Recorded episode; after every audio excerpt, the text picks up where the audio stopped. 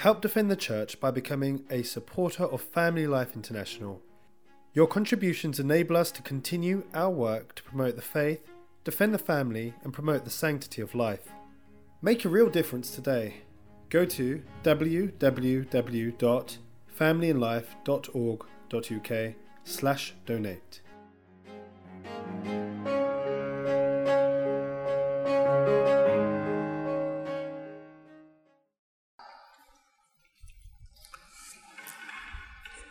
I, think we all would agree that we live in extraordinary times. There is a, a, a feeling in the air of uncertainty. We sense that there is, to use the words of Scripture, something menacing the world.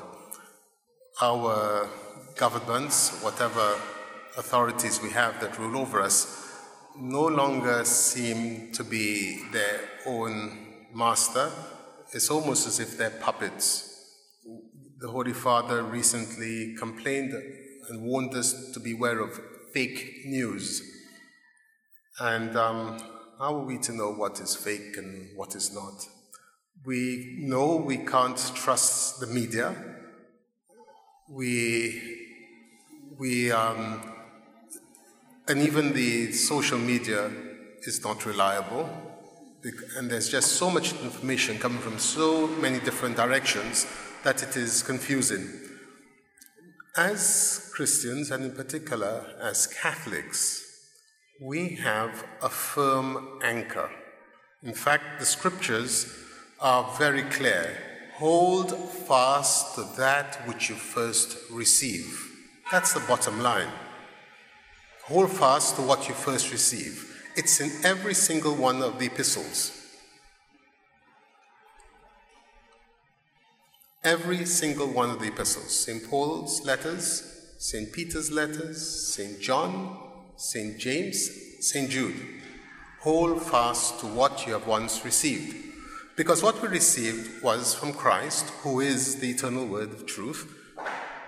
He imparted it to his disciples they in turn to their successors, the bishops. And so when we see things are changing around us, we have reason to be concerned. We are living in what is called the Marian Age. The Marian Age began in 1830 with the apparition of Our Blessed Lady at Rue du Bac in Paris. And when she appeared in that particular apparition, two things are very striking. First of all, she came with a globe a golden globe, and she came with the rings. The globe, we were led to understand by St. Catherine of Laboure, represented each individual soul, France, and the whole world. The rings represented the graces that she mediates to us. Our Lady is not the source of graces, Christ is. Christ is the sole Redeemer but he mediates his redemption through his saints, primarily the church, but singularly and individually our Blessed Lady, and then the other saints, each according to their own um, position in the hierarchy that God has established. Then there was this, so this is the apparition 1830 at Rue du Bac. This was followed by La Salette, where again Our Lady showed, appeared there um, weeping as a mother's very sorrowful. And then at Lourdes, of course, in um, 1858, where she asked for the people to come in procession with penance, with the intention of making reparation for sin, penance. And then a Knock, which is a silent apparition, not a word is spoken, but again, she was there at the Mass, because at Knock, what the visionaries saw, and there were some 18 of them, from little children, two years old, to adults in their 70s, and every each one of those um, seers saw the same thing just the altar, the Lamb of God on it, angels circling, Our Lady standing there, St. John preaching, and St. Joseph by his side. So we get the impression of the Holy Family, we get the impression of the Mass, we get the importance of intercession of the saints. And then, so that's, that's at Knock in 1879, and then Fatima in 1917, about which we're concerned since this is the centenary, the 100th anniversary of the, the, that series of apparitions. There are other apparitions subsequent to this, Beauraing and Banneux in particular, and also Akita, which was in the 1970s. And I'm only concentrating on those apparitions that have been recognized by the church. Because if it does not have ecclesiastical recognition, church approval, it could be a fake, it could be a fraud, it could be a deception of the devil, or whatever. But once the church has sanctioned it, we know we're standing on solid ground. The 19th century was a time of change, just as the 20th century was and this present century is. It was a time of rapid change. There was political and social changes, especially in the aftermath of the French Revolution and the revolutions that followed, namely that of 1830, which Our Lady had prophesied to, to Saint Catherine Laboure in 1830 when she appeared at Rue-du-Bac. It was the fact that Saint Catherine, who was 22 years at the time, from the country, not highly educated, was able to say there would be a revolution and the bishop would be killed when there was no um, social unrest to indicate there was a revolution. And then, of course, the great year of revolutions, 1848, when there were revolutions right through Europe, with the exception of Britain. That was the only country exempt from the revolutions. And it, the revolution, in fact, even drove Pope Pius IX from Rome. So France, Portugal, Spain, Italy, Germany, and so on. There was industrialization that also produced a lot of change. And of course, there was the emergence of the new technical and scientific discoveries, which of course we would laugh at today. But back then, they were new, just as the cell phone or, or the scientific discoveries we're making are exciting to us today.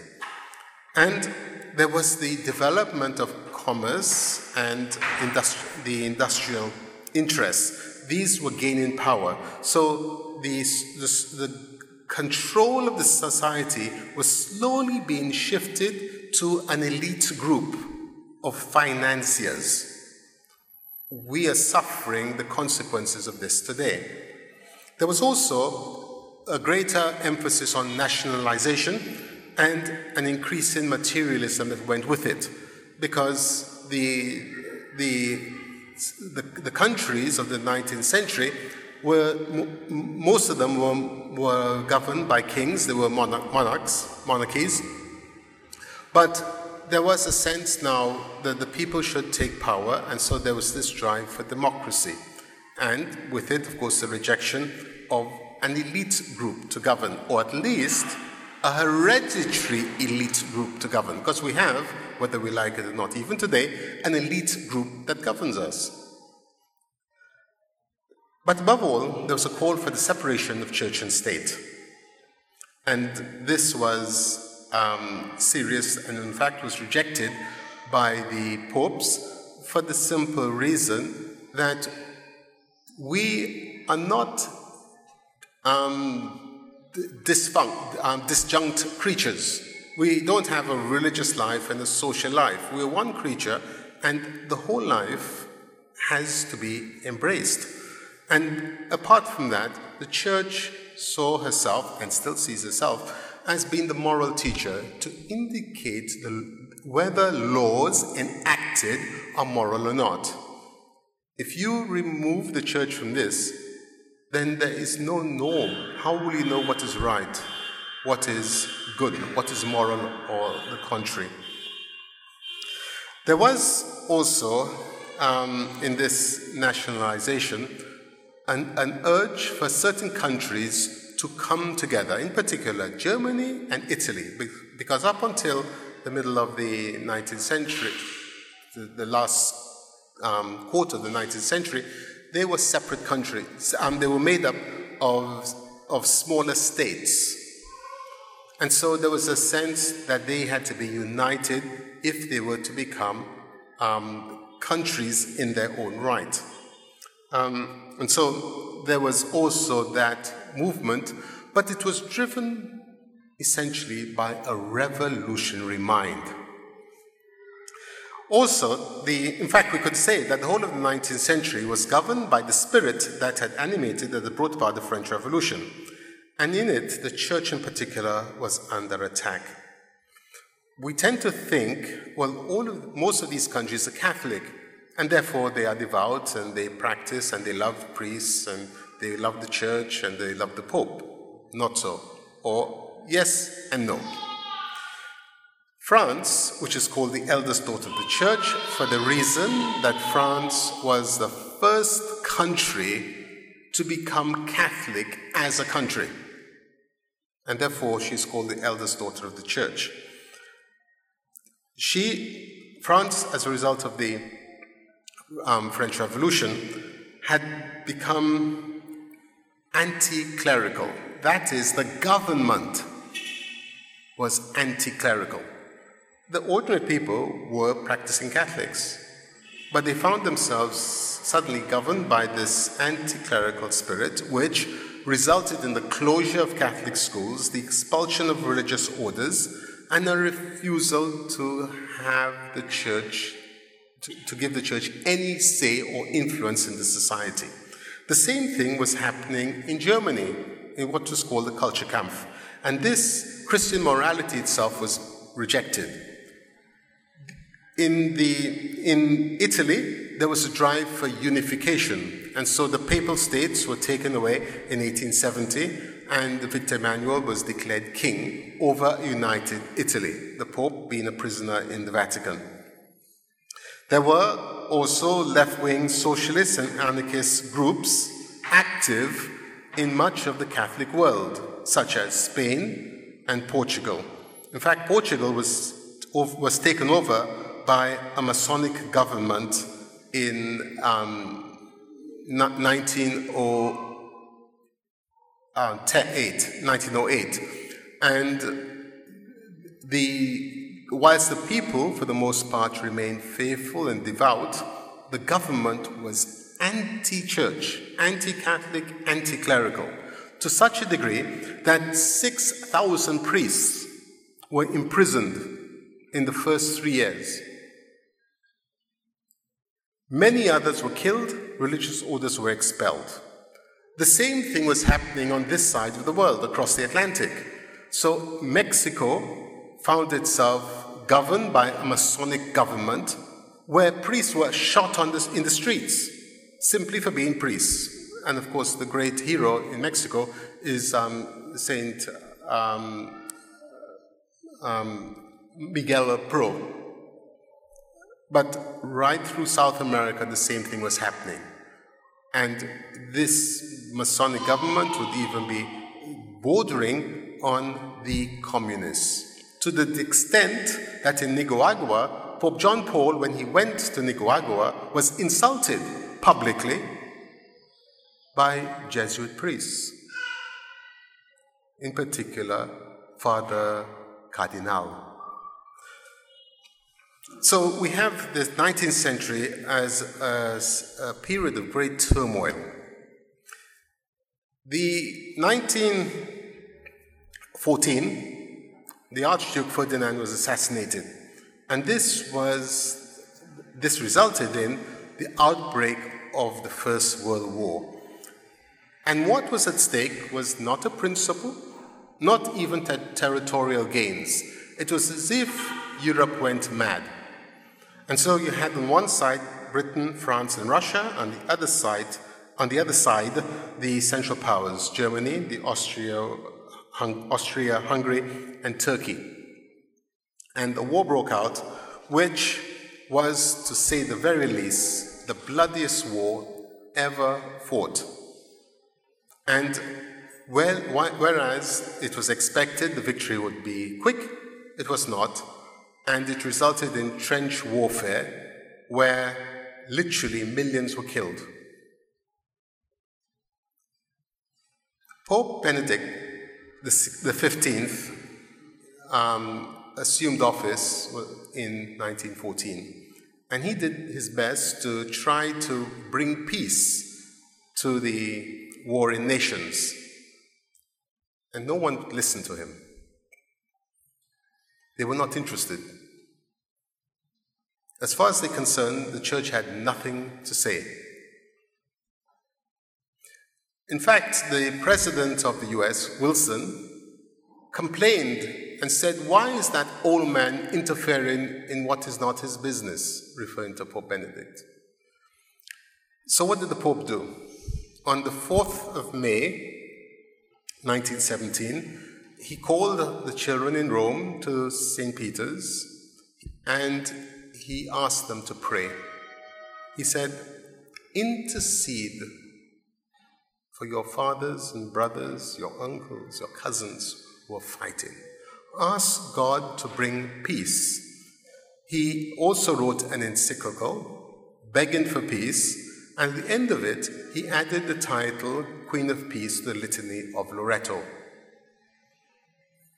And nine days later, on the 13th of May, our Lady appeared at Fatima.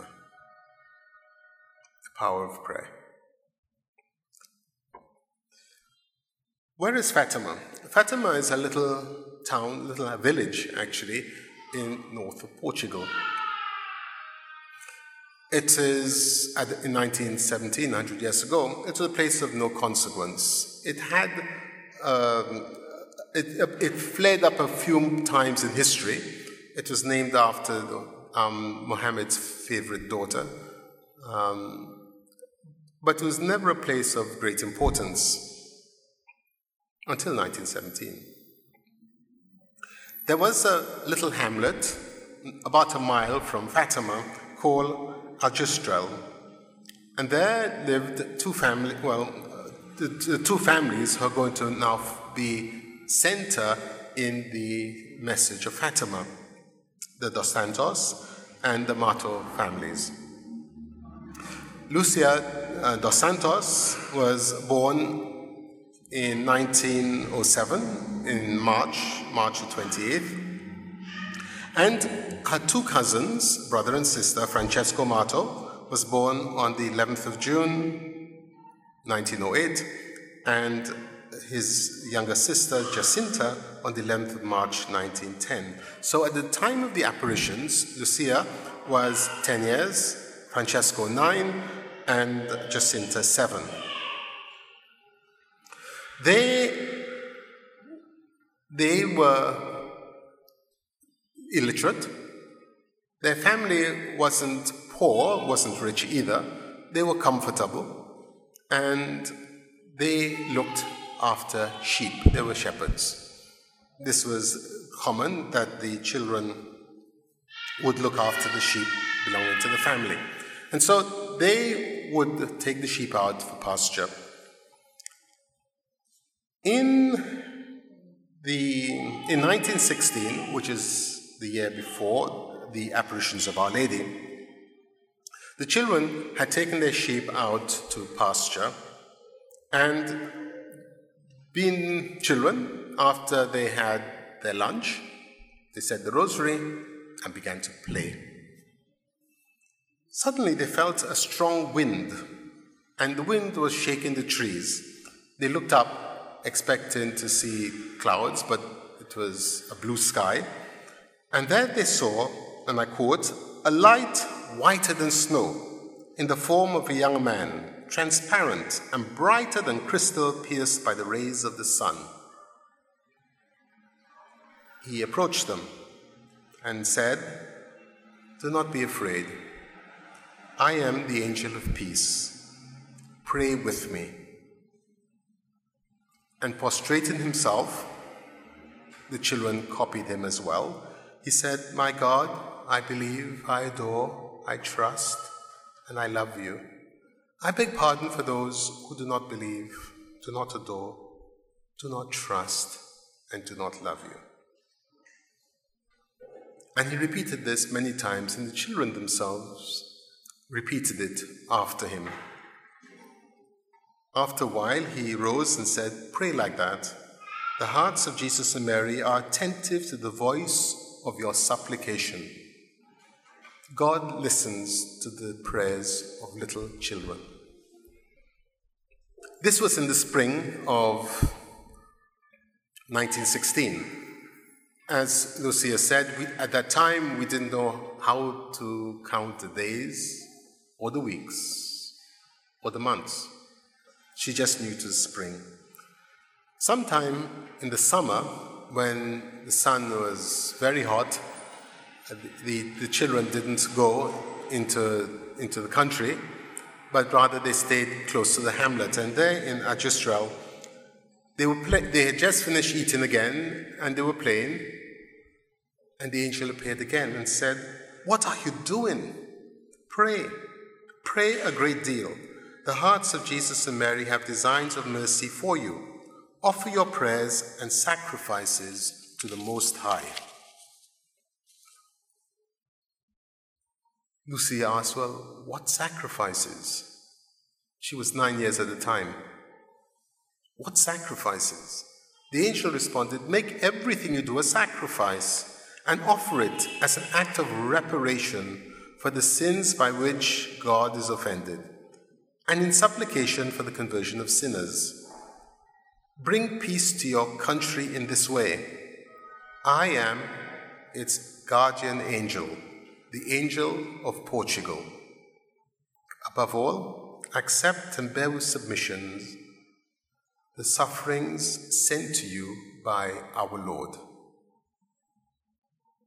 Little children, he's telling them to accept the sufferings God will send them. And the children were more than happy to do so.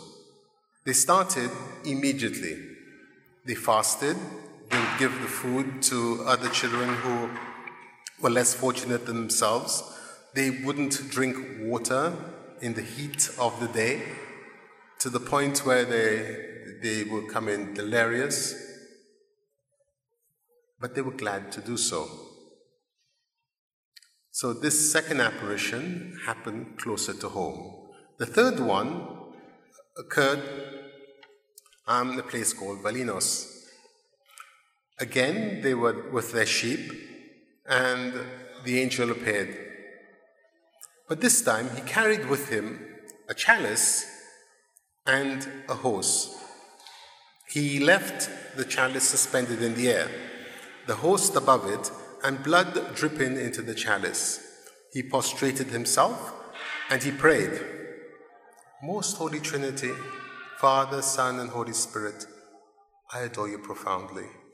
I offer you the most precious body, blood, soul, and divinity of Jesus Christ, present in all the tabernacles of the world, in reparation for the outrages, sacrileges, and indifferences by which he is offended, and through the infinite merits of the most sacred heart of Jesus and the immaculate heart of Mary, I beg the conversion of poor sinners.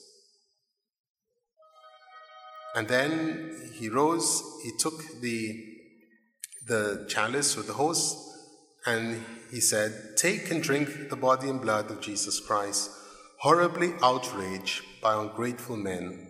Repair their crimes and console your God. He then gave to uh, Lucia, the host, she had made her first communion, and to the two younger children, he gave them the chalice and he disappeared. These three children were called to make reparation for sinners. That's for us.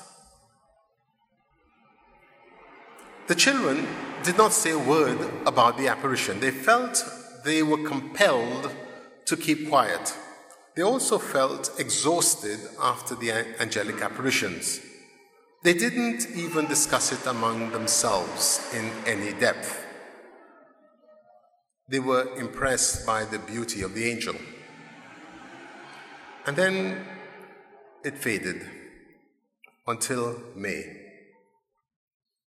In May of 1917, the children were, went to the Cova da Iria, which is a, um, a field outside of the, the village,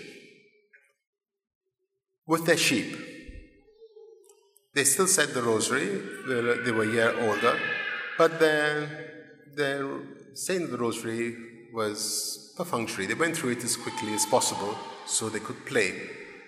And so, having eaten, having said the rosary, they began to play. When suddenly they, they noticed the atmosphere had changed and there was a flash of light. Thinking that a storm was imminent, they gathered the sheep. And as they did so, they noticed a light descending from the east and a globe, and it alighted on a little holm oak tree. Not very high, perhaps three or four feet high. And there in the globe, they saw this beautiful lady. And Lucia said, Where do you come from? She said, From heaven. And Jacinta said, Will we go to heaven? She said, Yes. And Francesco too? Yes, but he must say many rosaries first. The children, she asked the children to return on the 13th day at noon for six consecutive months, promising to tell them who she was at the end of this. The children asked about some friends of theirs who had died Maria and Das Neves, and Our Lady said she's in heaven. She was a teenager. And Amelia, the response was she will be in purgatory until the end of the world. The lady then asked them, Do you wish to offer to God all the sufferings He desires to send you in reparation for the sins by which He is offended and in supplication for sinners? And the children answered, Yes.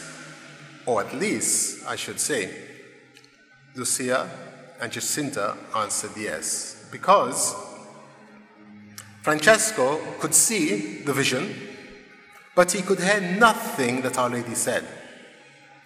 Jacinta could see and hear, but she never spoke to Our Lady. Only Lucia heard, saw, and spoke. So Lucia was the spoke, spokesperson. So, having said yes, they are willing to accept the sufferings God sends them for to make reparation and for the conversion of sinners, Our Lady opened her hands, which she is going to do in all six apparitions. She opened her hands, and light poured out from her hands, so that the children, as Lucia, Lucia said, that we could see ourselves in the light which is God. And they immediately cried out, O most holy Trinity, I adore you, I adore you, my God, my God, I love you in the most blessed sacrament. That was the instinctive prayer that they made. The lady then said, Pray the rosary every day in order to obtain peace for the world and an end for the war. And so saying, the globe ascended towards the east, disappearing. The children took a promise they would say nothing about it. They would not mention this. Lucia was very, very um, uh, strong on this. Do not say anything. So they went home. And Jacinta, on the way home, was saying, Oh, what a beautiful lady. What a beautiful lady. And Lucia, Lucia said to her, Stop saying that you will give the secret away. And Justin said, No, I won't, I won't, but I cannot help myself. So they arrived home. And what did Jacinta do? Very first thing, Mama, Mama, we saw a beautiful lady. in the cova. And of course, her mother dismissed it as childish imagination. But then she told her father. And her father, Ti Marto, didn't, didn't um, uh, tolerate lying. He knew his children didn't lie. And he was curious, so he asked Francesco, who said, yes, they had seen this beautiful lady. And of course, before long, the whole hamlet knew about it. And the next morning, people went to Lucia's mother to ask. The mother questioned Lucia, and when Lucia said yes, the mother was very angry and punished her for lying. But Lucia would not change her mind. They insisted, all three children insisted, they had seen the lady, and the lady had told them to come back on the 13th of each month until October. So the, the, the situation remained very tense. And Lucia's mother was certain that nothing would happen in June because the 13th was the feast of Saint Anthony. And St. Anthony is, a, is Portuguese. It's a big fiesta. Nobody would miss the, miss the feast for imagination. But on the 13th, Lucia and her cousins said they were not going to the fiesta, they were going to the cova. And so it became an issue. So they were accompanied by a few adults, and arriving there, they knelt down to pray. And at noon, there was a shimmering in the air, the light changed a little, and down came the globe, settling on the little holmwood, and these children could see our Blessed Lady. The adults who were there saw nothing. Our Lady said to them, I want you to come here on the 13th of next month I want you to pray the rosary every day and to learn to read. Later on, I will tell you what else I want. And then she made a promise that she would take Jacinta and Francesco to heaven very soon because the children asked when she would take them to heaven. She said, I will take you very soon. Uh, Lucia, she said, you have to remain here for a while which made Lucia very sad. And Our Lady said to her, Does that make you sad? Know that my Immaculate Heart will be your consolation. And then again she opened her hands, and the light came out, and the beams took Jacinta and Francesco upward, and the beam that landed on Lucia took her over the whole face of the earth. And then she departed again towards the east. So now there were adults present, and they sensed something was happening because there was a change in the light, and also the branches of the tree bent as if someone was standing on it, and at the end, they returned. So these adults going back will say they saw something. So you know now in July, it's going to be big cheese. People are asking the children questions. What did you see? Describe it again and again. The children are exhausted. And so, in, by time July came, in, in fact, the, the, Lucia's mother had taken Lucia to see the priest who questioned her, and she would say nothing more than what she told everybody else that the lady had come, had spoken to her.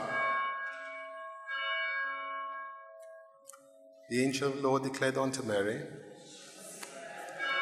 Hail Mary, full of grace, Lord to thee. Blessed art thou among women, and blessed is the fruit of thy womb, Jesus.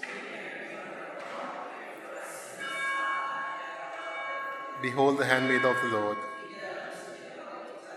Hail Mary, full of grace, Lord to thee. Blessed art thou among women, and blessed is the fruit of thy womb, Jesus. And the Word was made flesh. Hail Mary, full of grace, Lord to thee. Blessed art thou among women, and blessed is the fruit of thy womb, Jesus.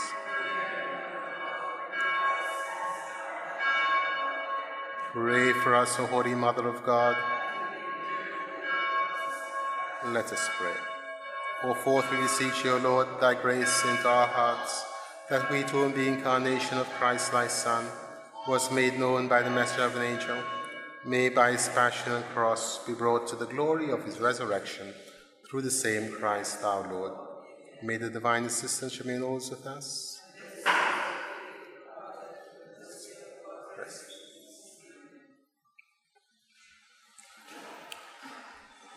So Lucia's mother took her to the priest, the parish priest, who was not convinced by what Lucia told him and said to his mother, Perhaps she's being deceived by the devil.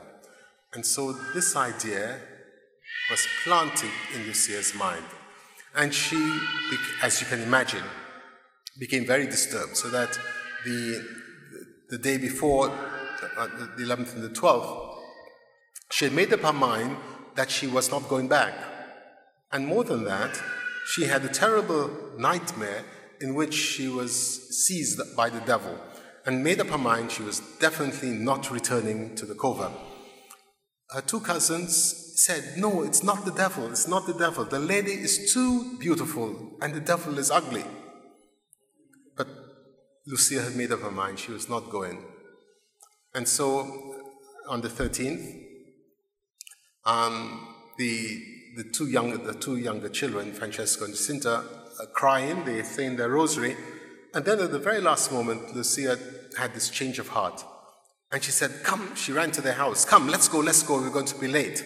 And arriving at the cova, the, and of course, the, the adults are watching, so they all go to the cova. Now there are a couple of score people, um, 40, 50 people are there. And 12 noon, there's the dimming of lights, and then there's a flash, and the light, the globe descends. On the holmwood, the branches bend, and the children are able to see the, the Virgin. The adults see nothing. Our Lady said to them, I want you to come back here on the 13th of next month. Continue to pray the Rosary every day in honor of Our Lady, in order to obtain peace for the world and an end to the war, because only she can obtain it. She, the children said, Won't you work a miracle so that everybody will believe? She said, Yes, I will work a miracle in October. So we have a promise of a miracle in July, so we have August, September, October, three months. She then goes on to tell the children sacrifice yourself for sinners, and say often, especially when you make some sacrifice, O oh Jesus, it is for love of you, for the conversion of sinners, and in reparation for the sins committed against the Immaculate Heart of Mary.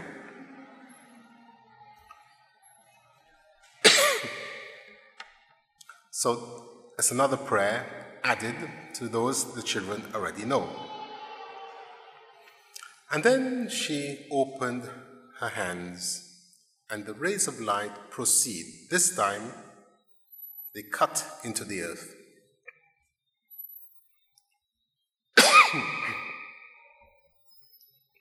and the children have a vision of hell. They describe it as a huge lake full of flames. In it were demons of the most, in the shape of most horrible animals. The souls of people who had been cast there were like embers in a fire, being tossed up and down. And the, the burning was not only external, but internal. The children cried out.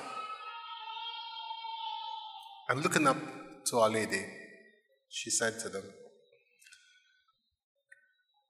You have seen hell where poor sinners go. God wishes to establish devotion to my Immaculate Heart. It is to save sinners from that place that I have come. She said then that if there was a change, then peace would be given to the world, and if there were no change, an even worse war would begin in the pontificate of Pius XI. And the Pope is mentioned by name. The Pope at the time was Benedict XV. And then she went on to make another prophecy. She said,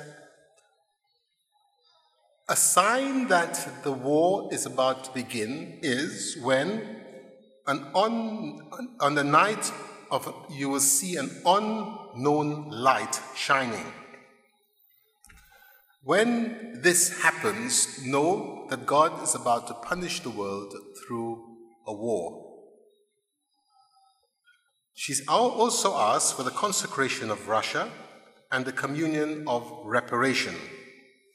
She wanted the Pope, in union with, in union with the bishops of the world, to consecrate Russia to her Immaculate Heart, saying if this was done, peace would be given.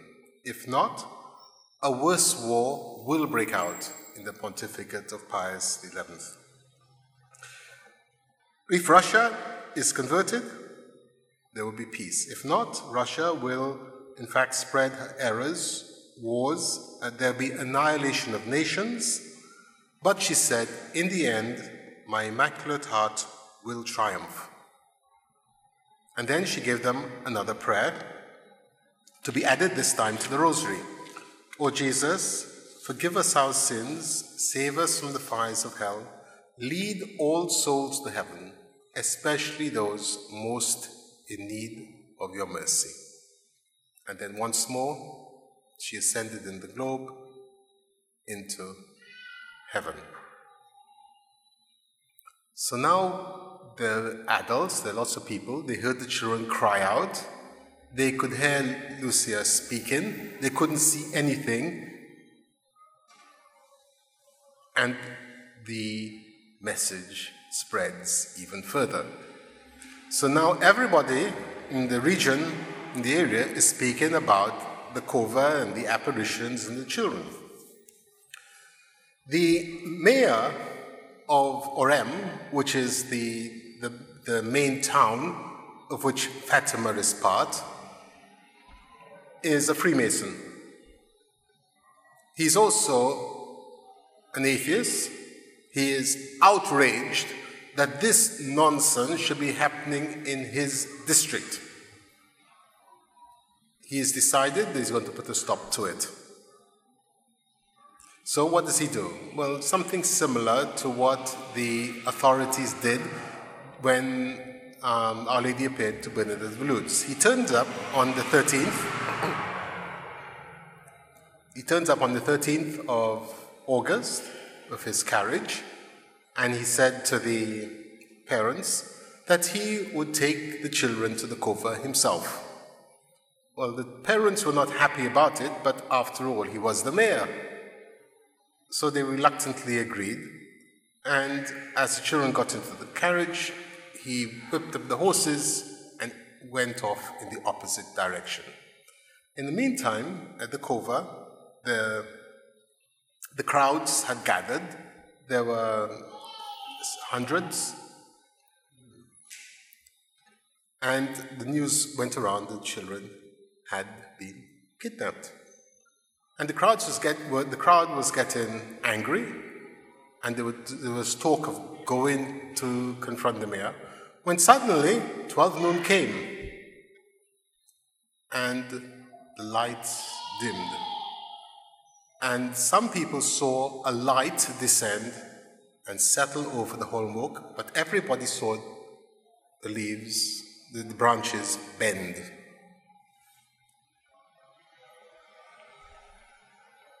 And then they straightened up and the light returned everything to normal.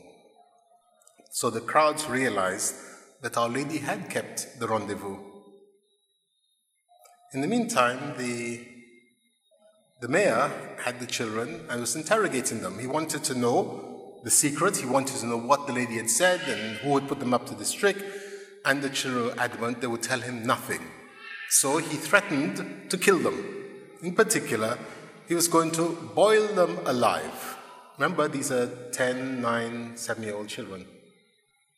And so he started off with Jacinta. Take her, he said. And one of the guards took little Jacinta. And as, she, as she's going through the door, the mayor said, Make sure she's properly boiled. So the other two children intimidated. But they would not say what the secret was. They would say nothing more than they had told everybody else. The lady had come and spoken to them. The same thing happened to Francesco. He was taken off. And the, mayor begged Lucia, said, Save yourself. Why do you want to die? And Lucia said, Well, if I die, I will go to heaven. The lady has promised me. And so the, the mayor is defeated. And when the, the, Lucia goes out, she finds her two cousins alive and well, but they locked up in prison with criminals, hardened criminals. And the, in, the, in, the, in the cell, the children manage to get these men, these criminals, to pray. So when the mayor comes, comes in, he finds everybody in the cell praying. The, ne- the next day or so, the father of um, Ti Marto came to, to, to Ourém to collect his children. And um, the, the mayor reluctantly released them. Some four days later, on the 19th of August, the children were at, in, in, their, um, in their little hamlet at Aljustrel when they noticed the light was changing again. And he knew that Our Lady is about to appear, which she did. And she said to them, Go to the Cova next month. Yes, she says, I will work a miracle. But because the conditions have not been satisfied, the miracle will not be as great. Continue to pray the rosary every day. In the last month, I will perform a miracle for all to see, for all to believe but it will not be as great. And she departed. So by now, as you can imagine, the crowds have swollen to thousands in September. And again, the lady descends and she speaks to the children very quietly and tells them continue to pray the rosary in order to obtain an end for the war. Next month, she said, Our Lord, Our Lady of Sorrows, Our Lady of Mount Carmel, St. Joseph with the child Jesus will come and they will bless the world. She promised to heal a few sick people, others she said no, and then she departed. But this time, there were little petals which seemed to fall out of nowhere, didn't touch the ground, they just dissolved. Other people said they heard a voice speaking, but it was like the buzz of a fly or a bee. So now we have the last month. The kidnapping of the children had produced a great deal of excitement. The news had spread even further. And for October, people were coming, everybody was talking about Fatima, and people were, had already started to walk, a tradition they still maintain today, from all parts of the country. The 12th, 11th, and 12th of October 1917, there was a raging storm. Rain all over the country, into Spain, even parts of France. It was a, a storm right across continental Europe. Yet that did not prevent the people from coming and they came in their thousands. It's estimated that the crowd at Fatima was something like 70,000 people.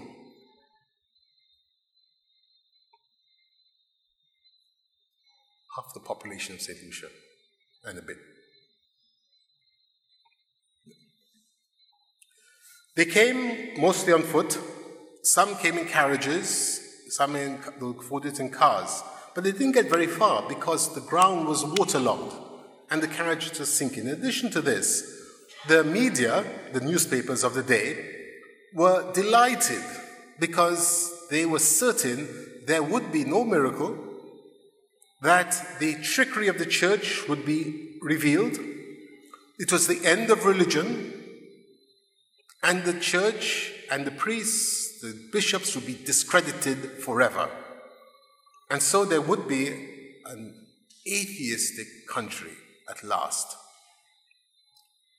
And the newspapers, O Século in particular, had a front page cover denouncing the deception practiced by the church, insisting there was no miracle. Absolutely certain.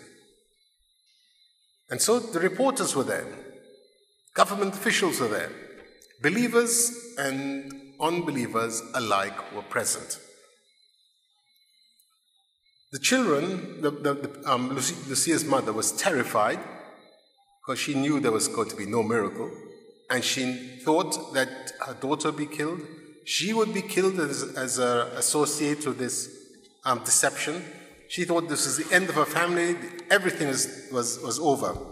She begged Lucia, she said, Tell them you lied, and perhaps we can escape.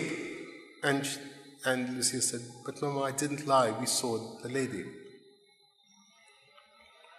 So, at the very last moment, the children were carried by Ti Marto, Francesco, Francesco's and Jacinta's father, brought to the crowd, through the crowd. There are pictures of people under umbrellas. They are, they are half the mud, well above the ankles. And 12 noon. Lucia says, Close your umbrellas, the lady is coming.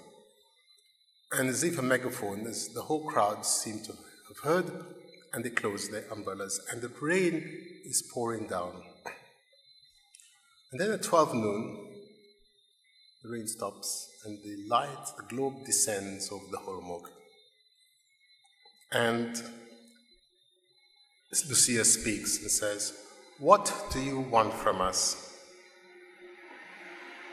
And the lady responded, I want to tell you that I want a chapel to be erected here in my honor, for I am the Lady of the Rosary. Continue praying the Rosary every day. The war will soon end, the soldiers will return to their homes. Amend your life and do not offend God anymore. And then she opened her hands and she cast the light up towards the sun. And Lucia then said, Look, look at the sun. And the, there are photographs. You can Google it, it's on, it's on the internet. That as the crowds looked up, the clouds opened and they could see the sun as a dull disk shining in the sky. And then it started to pulse, and all the colors of the rainbow, one after the other, reflected onto the, onto the, onto the crowds there yellow, green, blue, orange, and so on, the colors of the rainbow. And then they saw the sun begin to spin. And suddenly it dislodged itself from the sky, and like a huge fireball was heading towards the earth. And as you can imagine, there was mass public confession. People threw themselves on their feet, confessing their sins, begging for mercy. And in the same instant, as it seemed almost to reach the earth, it went back and settled in the heavens, shining as it always did, as if nothing had happened. And when the crowds, when the people caught themselves, they found that their clothes was bone dry. The ground itself was hard as if there had been no rain. I say that because one of the explanations given for it is mass hallucination. But you cannot have as a hallucination waterlogged soil being bone dry in a few seconds. That's not mass hallucination. That is a scientific fact. And this was reported by the same newspapers, at least they had that decency. They reported the same newspapers who the day before had said, This is, there will be no miracle, this is the end of religion, etc. The same ones reported what they had seen. And so you can have O Século, you have the two copies, the two editions side by side, one mocking and the other one confirming. The children, however, did not see the dance of the sun as it is called. They saw something very different. They saw three tableaus, three pictures. The first was that of St. Joseph, the child Jesus, and Our Lady in white with a mantle, perhaps something like the Our Lady of Lourdes or the Immaculate Conception. And St. Joseph and the child Jesus blessed the crowd. The second was Our Lord as a grown man, crowned with thorns, and Our Lady of Sorrows. And the third was Our Lady of Mount Carmel. Immediately we had that, we know exactly what we're talking about. The joyful, the Holy Family, the sorrowful, Our Lady of Sorrows and Our Lord crowned with thorns, and Our Lady of Mount Carmel, the glorious mysteries. So again, there's this insistence on the importance of the rosary. And so, people are now convinced they had seen the miracle, which, remember, was not as great as originally planned. Because Arturo Santos had kidnapped the children. It tells us something very important. One sin can lead to the condemnation of many people. So 1917 ends and 1918, the war ends. But in the autumn of 1918, influenza broke out, and both Francesco and Jacinta fell ill. Francesco suffered greatly he was in constant pain, but he made his first communion on the 3rd of April 1919 and died the next day. Jacinta developed bronchial pneumonia with a very painful chest abscess. She was first of all sent to Ourém for treatment, but the, her condition only worsened and she ended up with an open wound. she was then sent to Lisbon um, in January of 1920, where she was diagnosed with purulent pleurisy and diseased ribs. Surgery was uh, carried out, and two of the ribs were removed, and she ended up with a large wound in her side. She was in constant pain, and it would seem Our Lady appeared to her on two occasions, and she was able, in fact, to say um, that her death was imminent um, the, the nun who looked after her was amazed at the, the, the, the strength of character in the child who embraced suffering so willingly and so readily. And so on, she made her first confession. She begged for Holy Communion, but the priest didn't think that she was so close to death. So she made her first confession on 20th of April, uh, 20th of February, um, and uh, died that same night. Lucia was sent um, four years later in 1921 to Porto to a school run by the Sisters of St. Dorothy with orders she was to say nothing about Fatima or the um, apparitions. And it's from there she would learn to read and write, and she would join the sisters. In March of 1922, a chapel, which had been built as Our Lady requested, was destroyed by a bomb, and there were threats of violence against the pilgrims who went there.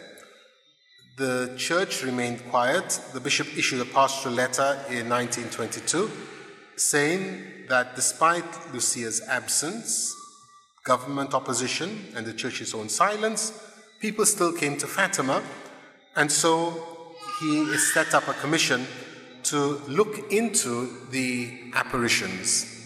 In 1927, the first official ceremony was held at the Cova, and pilgrimages became official. And in 1930, the bishop officially approved Fatima as worthy of belief. In 1920, so that completes the apparitions, but there are going to be another series of apparitions following on to, on to what has already happened at Fatima. In, on June the 13th, 1929, so this is 12 years after the, the, um, the apparitions of the Cova, Our Lady appeared to Sister Lucy. She's now joined the Dorotheans in Tuy, Spain.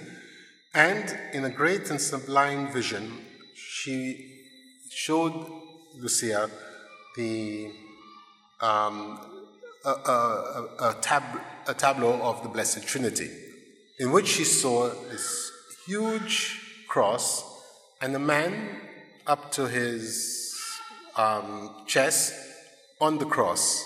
Above him is another man who is holding the cross, and on his chest he has a dove.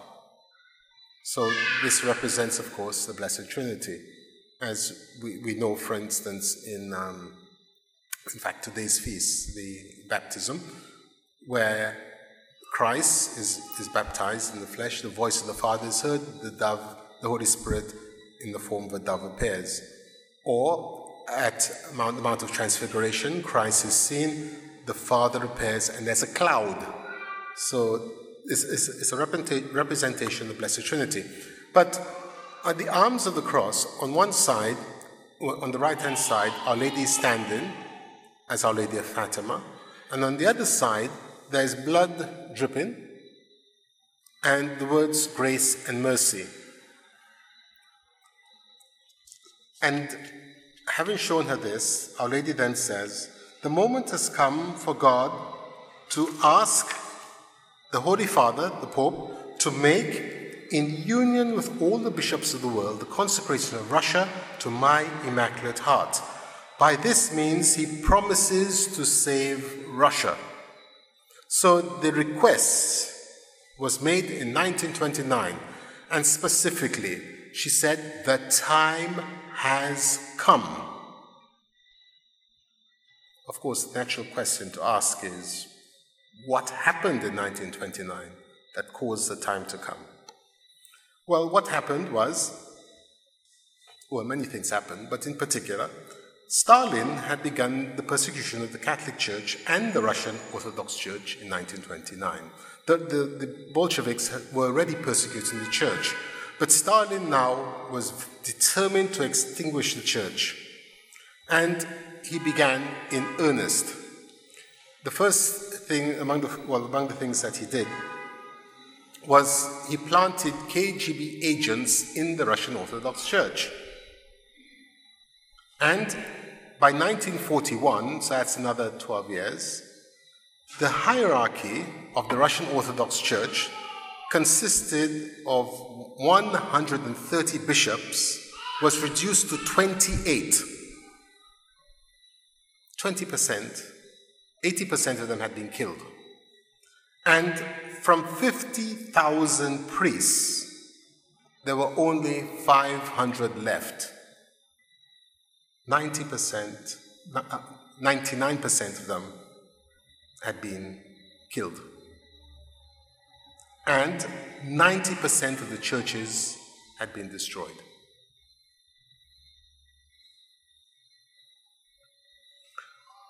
So Lucy passed the message on.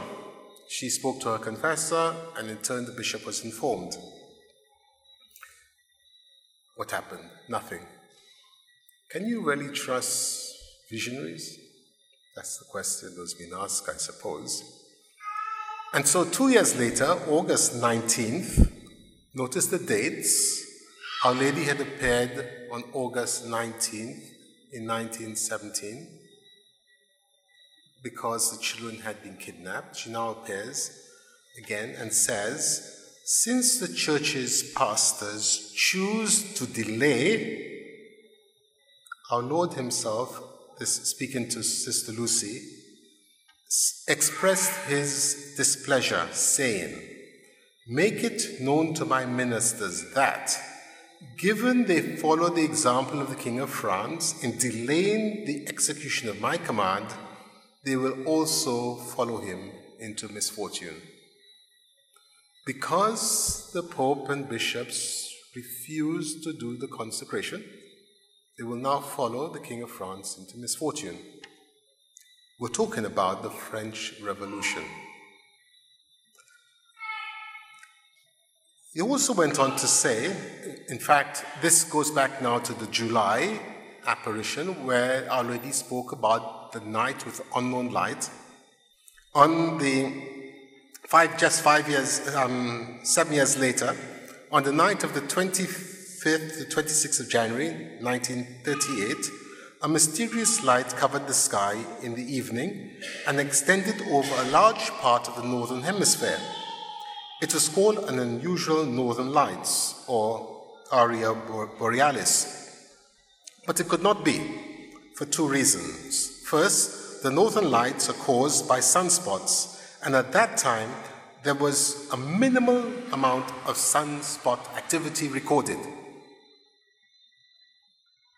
Secondly, the mysterious illumination of the sky, bright red, with no streaks or movement whatsoever, was entirely different from the normal occurrences.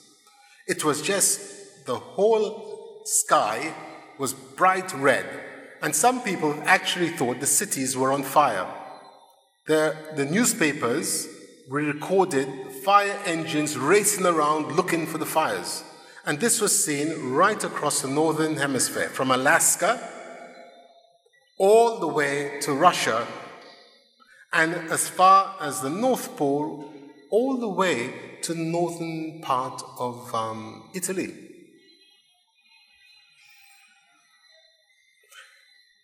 when the American newspapers can talk about it and they knew nothing about Fatima, it tells us something supernatural is occurring. There is no scientific, exp- scientific explanation up to today. But Sister Lucy knew what was going on, and she said it was the predicted sign, the Lord, that He is about to chastise the world with another war. The predictions Sister Lucy made are part of what she passed on from what Our Lady had told her in connection with the apparitions at Fatima. And of course, the war broke out in, later that year when Hitler entered the dating line. The, this reddish light was impressive in London, in France, Switzerland. The fire engines, as I said, were called out to chase non um, existent fires. The New York Times carried an account the next day, January the 26th, about the strange unknown light that stretched from Alaska to Europe.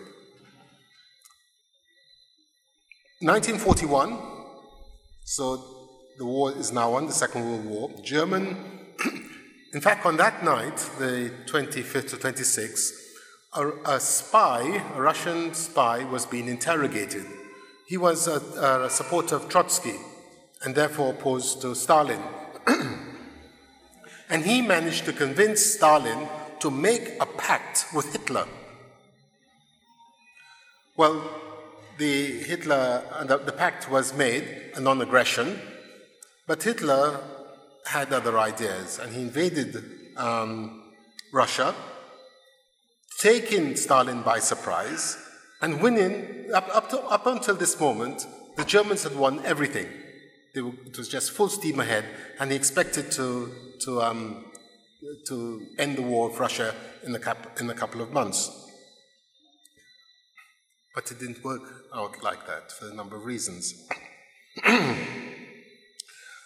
Hit, um, Stalin had infiltrated the Russian Orthodox Church. And he had removed um, uh, Tikhon, who was, who was the patriarch, and replaced him with his own man, a man called Sergei Stragorodsky, who was, as I said, a, a KGB agent. And Sergio called on all Russians to support the motherland. He said, forget whether the state is for us against us, support the motherland. And of course, that rallying um, was because the people were deeply religious, regardless of um, what the government um, did to them. And they gathered to defend the motherland. And they were able to hold the, the Germans at bay. Then Pope Pius XII consecrated Russia, um, sorry, consecrated the world in October. And the following year, in February, the Germans lost the Battle of Stalingrad. And that was the beginning of the end of the Nazis. Stalin then recognized the patriotic value of religion, and so he would now decide to use religion as a means to increase his own power and to control the people. And so Sergio was elected patriarch in place of uh, Tikhon, who had died. To make a big show of it, he had the consecration of um, Sergio as a big deal. And who was invited? But the Anglican Archbishop of York, Dr. Cyril Garbett, who arrived in Moscow and was so impressed that he, when he came back, he said that the communists are not at all against religion. Pope Pius XII wrote the exact opposite. And so, who would listen to but Dr. Garbett? And so the, the, um, the story begins to, to get even more um, intense. Sergio died just eight months after his enthronement, but with Stalin's approval, he was succeeded by Alexius I, a KGB agent and he was the one who brought the Russian Orthodox Church into the World Council of Churches. And I think most of us are old enough to know that the World Council of Churches became the greatest promoter of communism in the developing world, whether in South America or whether in Africa or in Asia. Suddenly, Christianity had been infiltrated with a communist ethos, which at heart is atheistic. And I think even now we're seeing the effects of it because God matters less and less. And what is center stage now is man. So that's basically the background to Fatima. What I want to do next time is to go and look at the details of the each month, the apparition each month, and um, to explain to the best that I can, you know, how we we should approach Fatima and understand it. So, having said that, I thank you.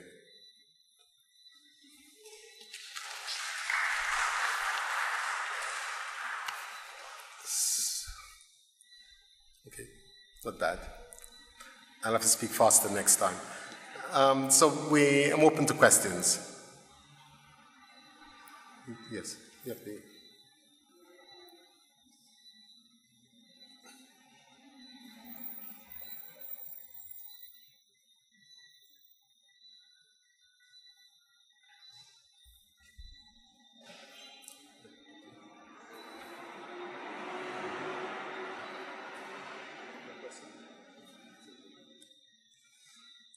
question was, do I want to drink? Yes, please.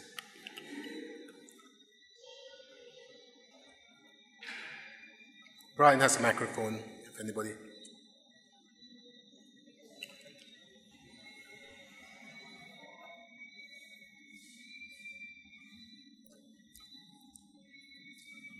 No questions.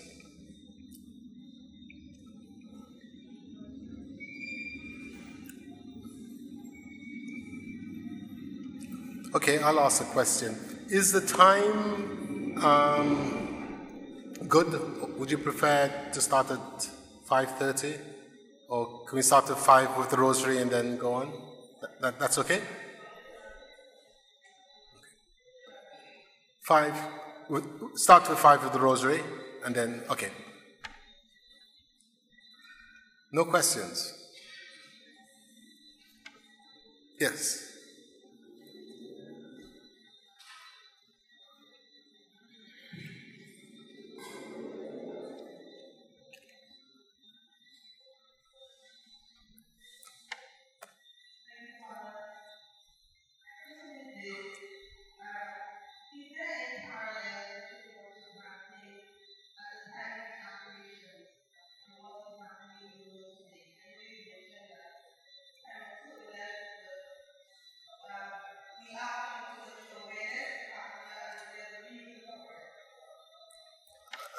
Yes, uh, I would say there is a connection, um, and it's a connection of fulfillment. Because 100 years ago, Our Lady um, was complaining about the God being offended by the crimes, by the sins of the human race. And um, today, it's very evident that there is reason to complain. Um, in 100 years ago, already the, the, the, the, the, more, the God's law was being removed from the legislation, but only being removed. Now we have anti God's law being enacted in the legislation. Before, there was a call for the separation of church and state. Now we have a recognition of all religions as being equal, even Satanism. There are countries where Satanism, the worship of Satan, is regarded as a valid religion. We've seen in um, some universities the enthronement of Baphomet, the, there's a, a huge statue, of the devil placed in the middle of the university. There's blasphemy. God is insulted. Our Lord is insulted. His mother is insulted publicly in the media, in, in Hollywood. And there's almost nothing we can do. Yet, a little cartoon of, of Muhammad with a bomb in his head and the whole Muslim world goes crazy. And everybody's silent. Yet the blasphemies against Christ, you know, are totally ignored. We've seen um, countries that were once Catholic uh, are so violently, virulently anti-Catholic now. We, our, our the public manifestation of our faith is ridiculed. I remember just 30 years ago, there was, there was the May and October processions. You know, from here, we go around the streets. Now we're afraid to do so because of the ridicule that we go through and also the threats of violence. And that, that shows that we ourselves are lacking in conviction. So I, I see it all as basically a fulfillment of the failure to consecrate Russia and the failure for the church to stand firm.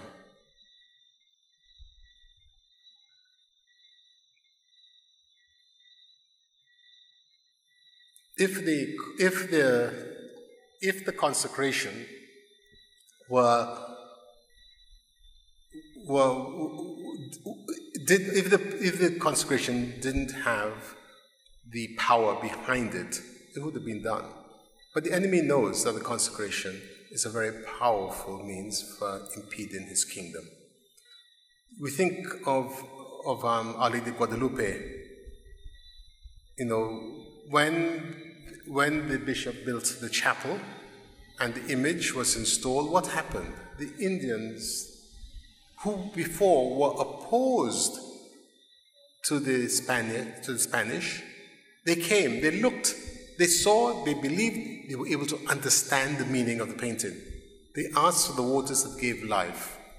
And within seven years, 10 million Aztecs entered the church without there being an increase in the number of priests available. They came, they looked at the image, they believed, and they asked for baptism. And Mexico remains such a firm, despite the persecutions, the persecutions under, under the um, Freemasons were from the late 1800s right through until John Paul went to Mexico in, I would say, 84, 85. No, perhaps it might have been before that. I think it's before he shot. He went to Mexico. Up until John Paul went, it was forbidden for priests to wear clericals in the streets in Mexico. They wanted John Paul to take off a cassock. He said, No way. And he went. And that's when the change began. So, all of these years, the Mexicans were suffering serious persecution.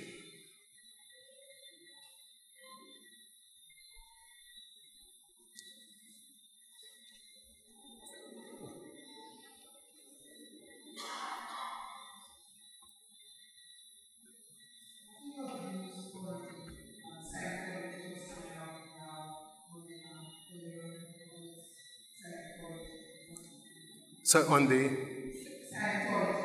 Scientology. Yes. Well, I mean that that's one of the biggest frauds going. Scientology is rubbish. It's it's it's one of those cults that that brainwash. I, I, I encountered them in London in 70, 72 or 73 and uh, they, the basically, I was minding my own business. I was going down Goodge Street, and someone said, "We'd like to do personality tests." Well, we all conceited.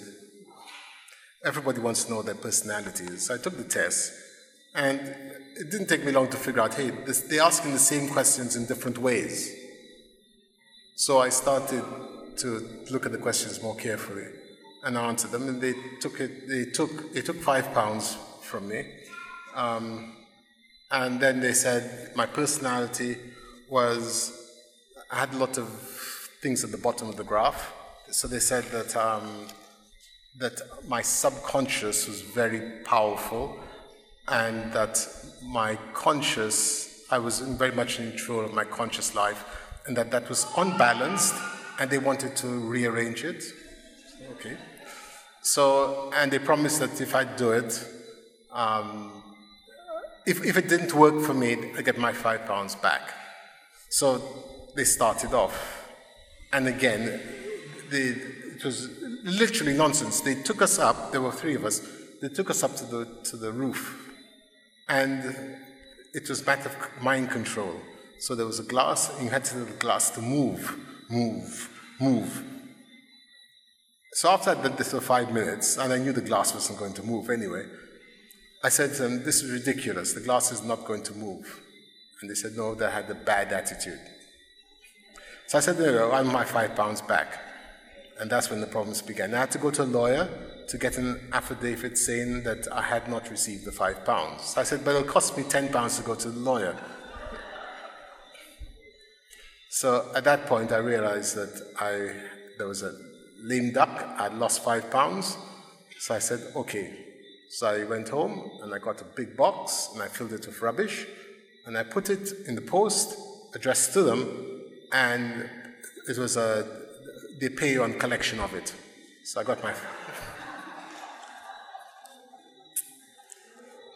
But um, that's basically what they do. The point is, when you keep shouting, you get frustrated, and you reach a point where your mind breaks, and it's at that point they get you to become a member. Uh, so it's basically mind control. There's several of them. The other one is Silva mind control. They were here some years ago um, working in the schools. They promise kids all kinds of things. You know, if you do their, their program um, and you pay a couple of hundred dollars, guaranteed you'll pass your exams. The, the moments are similar as well. Yeah. Yes?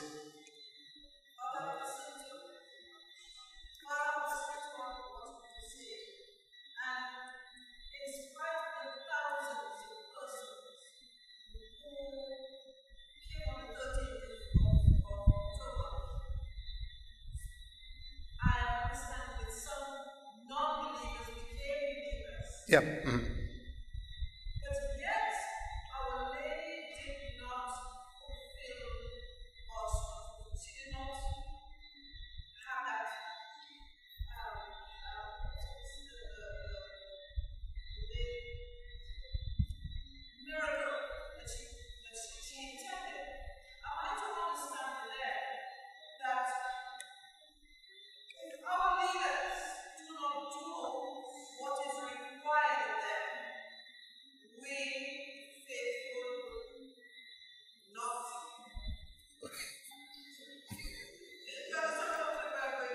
Yes, you're sticking that, yes.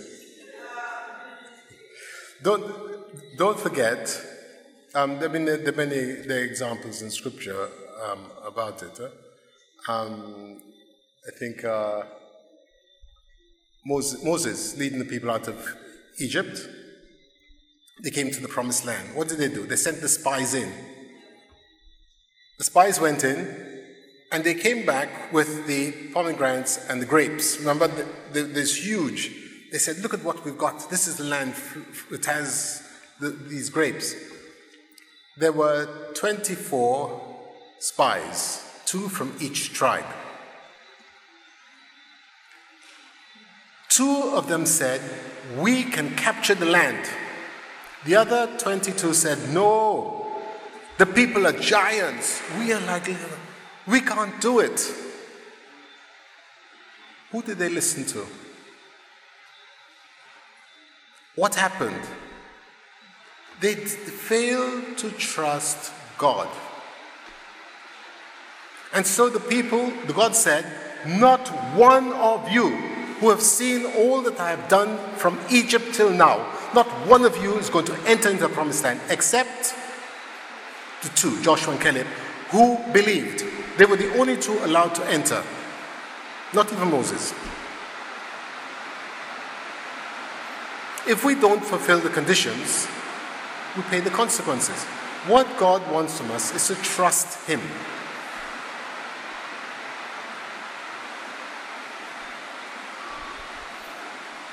If you engage in God's work, you can expect opposition all the way. Adam, we are here because of Adam's sin. He didn't believe. Oh, he did believe, but he didn't obey. Peter, another case. When Peter, you know, fell asleep, fell into temptation, couldn't you stay awake? Yeah, there's another question.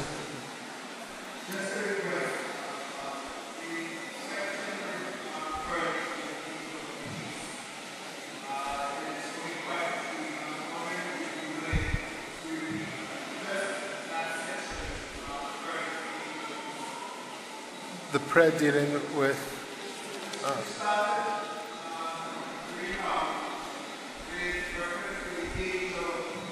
oh, I'm the angel of peace.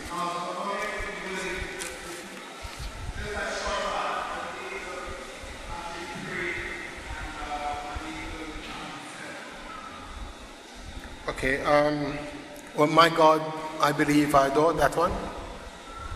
I adore, I trust, I love you, I beg pardon for those who do not believe, do not adore, do not trust, do not love you. Um, and then, most Holy Trinity, Father, Son, and Holy Spirit, I adore you profoundly. I offer you the most precious body, blood, soul, and divinity of Jesus Christ, present all tabernacles of the world, in reparation for the outrages, sacrileges, and indifferences by which he is offended. To the infant merits, of the most sacred heart of Jesus, the immaculate heart of Mary, I beg the conversion of poor sinners. Then there's the, the prayer where he, he says, Make everything you do a sacrifice. I promise to bring peace to your country in this way by making sacrifices.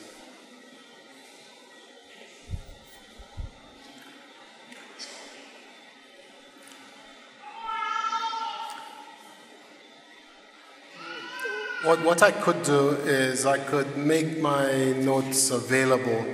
Um, I could email them um, to you if, if you have email contact, or we, we can print them for next time if that would help. Whichever is easiest.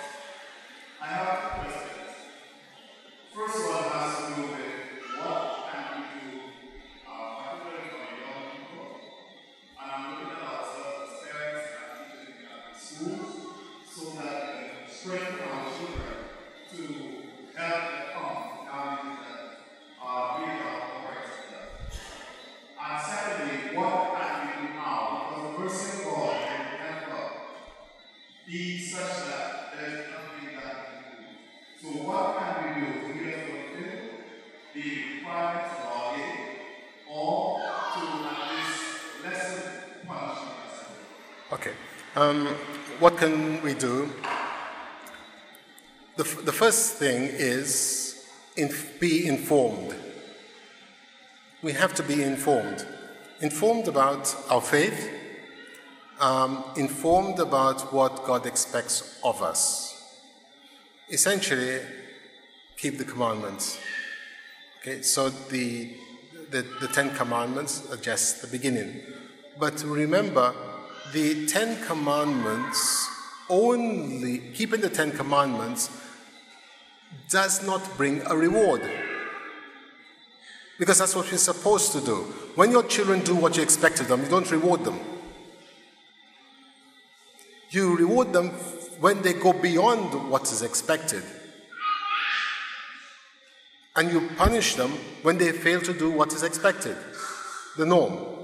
So the Ten Commandments, and, that's the problem with the Old Testament, the Ten Commandments only save from punishment. When Christ came, he now gives us the things that we are to do. So, for instance, he says, It is said to men of old, You shall not be ang- you shall not kill. I say to you, you should not even be angry. If you kill, you're punished. If you're angry,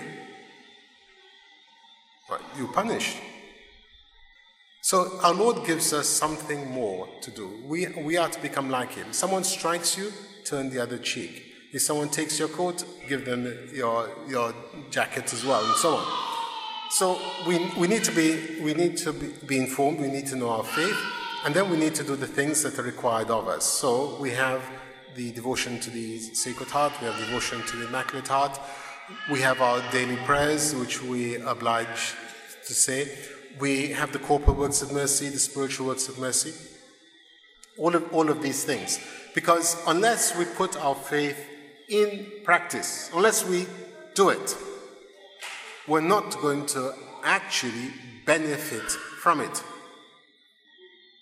Eventually, we'll end up as Sunday Catholics, and then we'll end up as stay at home Catholics. You know?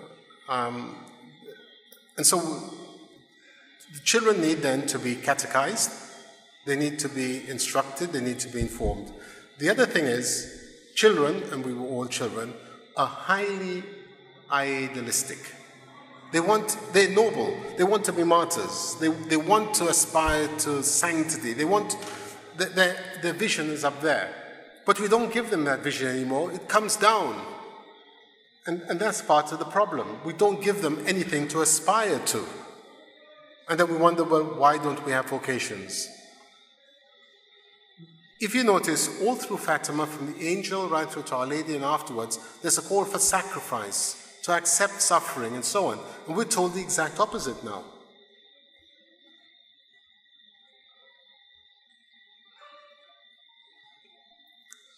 I hope I answered your question, at least some part. So, inform, instruct your children, teach them the faith, um, set high ideals, high standards for them. Um, there will be resistance, but in the end, they, they will, in fact, thank you for it. Think that, that was my experience. Um,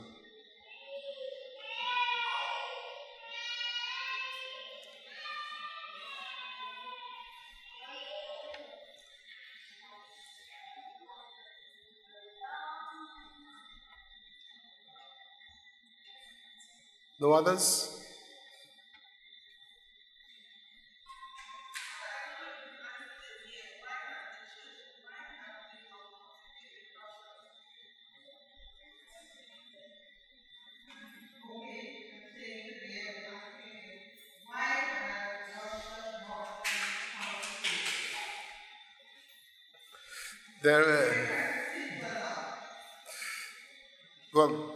It depends on what, what, level you want to answer the question. First of all, there, well, there's opposition to it.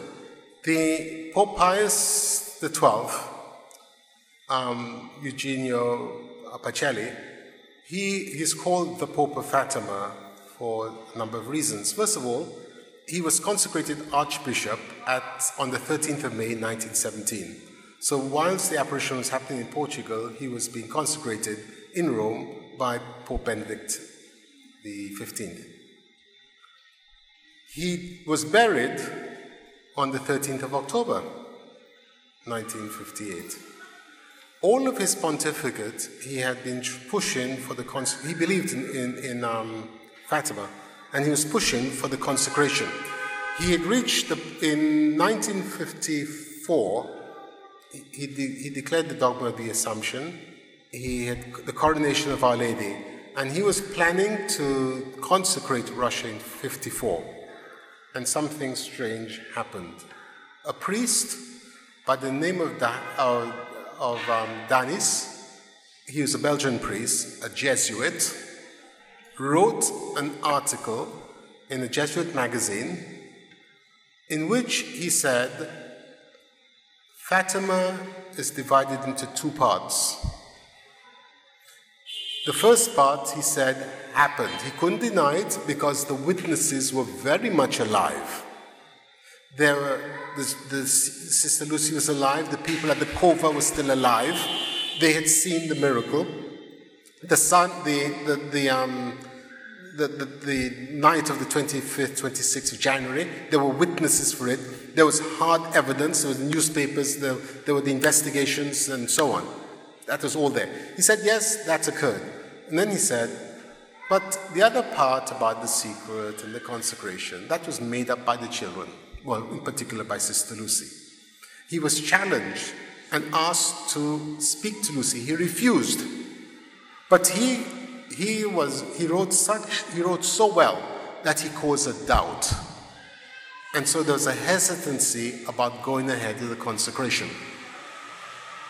When Pope Pius died, John the 23rd came, read the secret.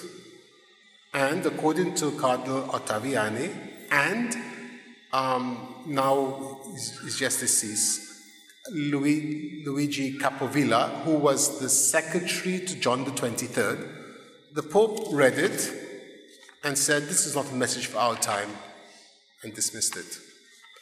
And so the excellent opportunity of doing the consecration at the, at the Vatican Council missed. But more than that, Pope John the 23rd made an agreement with the communists there would be no mention of Russia or of the consecration to Russia at the council.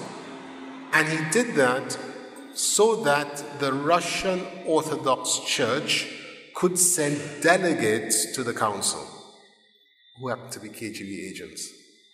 And so at Vatican II, despite the fact that over a quarter of the bishops wrote a petition asking for the consecration, and among the bishops was Bishop Lester Gilly, who was administrator here. He wrote asking for the consecration. Guess what? the, the bishop who was supposed to hand it in, uh, um, I've forgotten his first name, Metz, Bishop of Metz, he forgot. He left it in the drawer, he said, and so the request was not granted. Paul VI refused as well to do it. John Paul attempted to do it, but did not mention Russia by name in 1984. He was shot in 1981. He went to Fatima in 1982. He met Lucy. He then came and wanted the consecration done. He, he, he wrote out a form of the consecration without mentioning Russia. Um, and he, he um, left it like that. It, so it was not fulfilled. However, 1984, five years later, out of the blue, what happened? Russia, the communist wall disappeared. Five years. Inexplicably, we don't know how that happened. But Russia was not converted because the conditions had not been satisfied. So, why it's not been done, I believe, because there are people higher up in the Vatican who do not want it done. And interestingly, Putin, Vladimir Putin, came to Rome last year and he asked the Pope to consecrate Russia. And the Pope said, ah, we don't do that anymore. The Pope refused.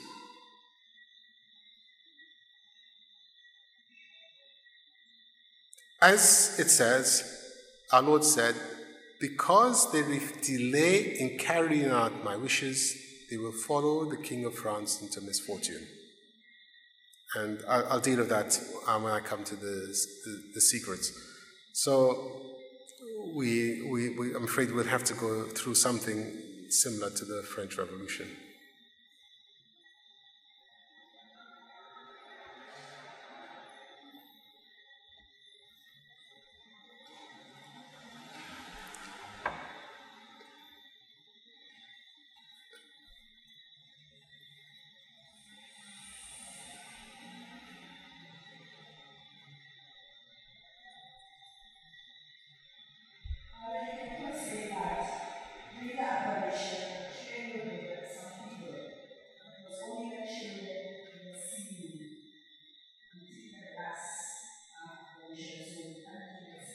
Apparition for the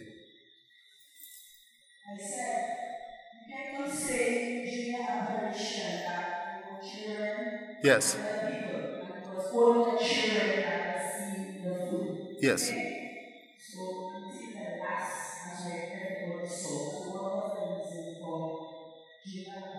that children and was only the children?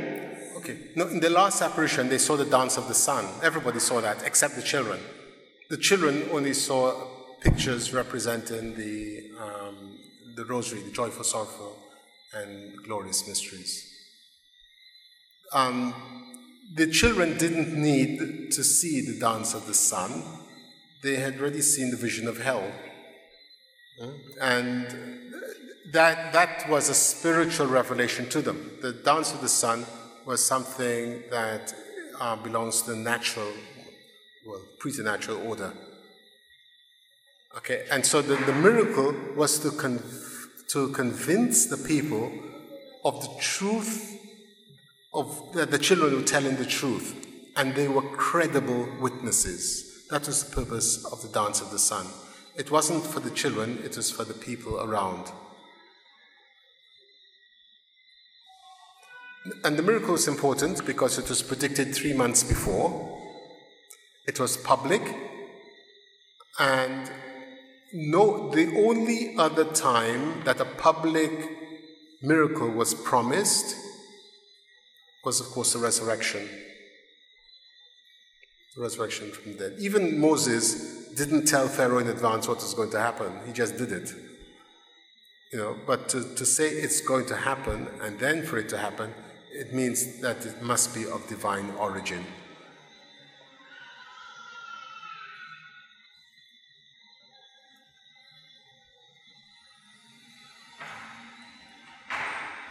Okay. Okay, so thank you very much. Um, as I said, next week, no, in two weeks' time, we'll, uh, we'll have uh, the, the, the talk on the details of the apparition, why the 13th, um, well, sorry, on, on, yeah, on, on the months, why the 13th, why Our Lady dressed the way she was, um, and, uh, and, and so on. And um, we'll take it from there. So if, I don't know what's the best way to, if you want my notes, I can do it either by email. Um, so we need your email address or um, a hard copy. You can photocopy. But um, if we could, we could organize that for next time. Okay, thank you very much. In the name of the Father, Son, Holy Spirit, Amen. We give thee thanks, O Lord, for these and all thy benefits, who lives and reigns, world without end. We fly to thy patronage, O Holy Mother of God.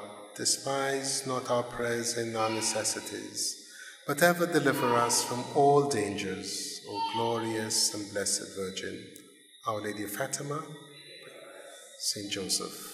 Through the intercession of our guardian angels, may Almighty God keep and bless you, the Father, the Son, and the Holy Spirit. Let us bless the Lord. Okay, thank you.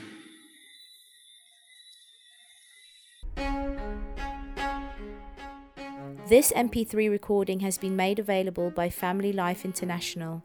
Help us to make many more available in order to promote our Catholic faith. Go to www.familyandlife.org.uk and donate today.